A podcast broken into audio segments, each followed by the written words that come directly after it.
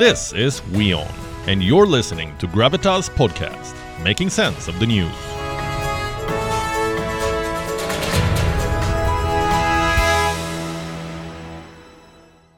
Have you heard of the saying, the first thing in order to be successful is to love your job? We've all heard that. And let me start off this week by asking you do you love your job? Are you passionate about what you do? These are loaded questions, but if your answer is yes, does loving your job make things easier for you? Is the immediate question that arises. You see, for decades, we have believed that loving what we do, loving our work, is a good thing.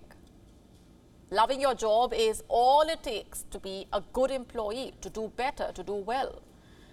Passion above money, they say. But is passion profitable, both for companies and the employees?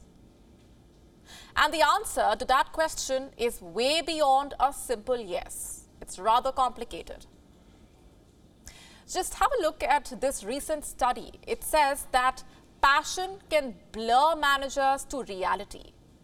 What does that mean? Let's just say you are more deserving of that promotion than your colleague, but she gets promoted. Why?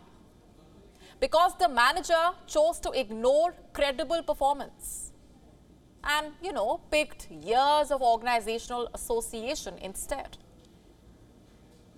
And this, by the way, is just one of the many examples where managers are blindsided to the extent that poor performance is mostly neglected and often silenced. And in the name of harmonious passion, this takes a massive toll on the overall growth of the organization. From an employee perspective, passion is even riskier. It has two main ingredients after all harmony and obsession. While harmonious passion arises because an employee genuinely enjoys their work, obsessive passion stems out of compulsive behavior that lacks self control. And what's the outcome, you ask? Well, the former can lead to ineffective time and effort at work, while the latter can be overly and elusively idealistic. And both for personal and organizational performance. In fact, passion is believed to facilitate exploitation at work. And that is because passionate employees are asked to perform tasks that are completely unrelated to their job role. And it's normal to assume that they will work for not money, that they will work at the cost of their family time. I'm sure you would agree with me that it's hard to say no to work when you are in love with what you do.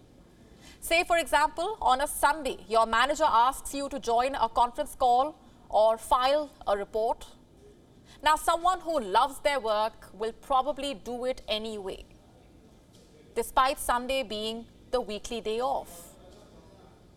Do you see the price for passion here? Perhaps it's a bit too pricey.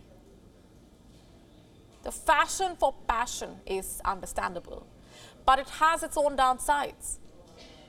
In other words, if you do what you love, it does not guarantee that you do it well or that it will do you good. So, what's the ideal way to go about it? Having a meaningful conversation with your manager, perhaps, about your likes and dislikes, that would be a good place to start. Finding places outside of work to anchor your passion is another plausible way. You see, at the end of the day, it's to each their own. If being a workaholic makes you happy, you do you. You let that be your hashtag Monday motivation because loving your work is good. However, loving it too much might be a problem.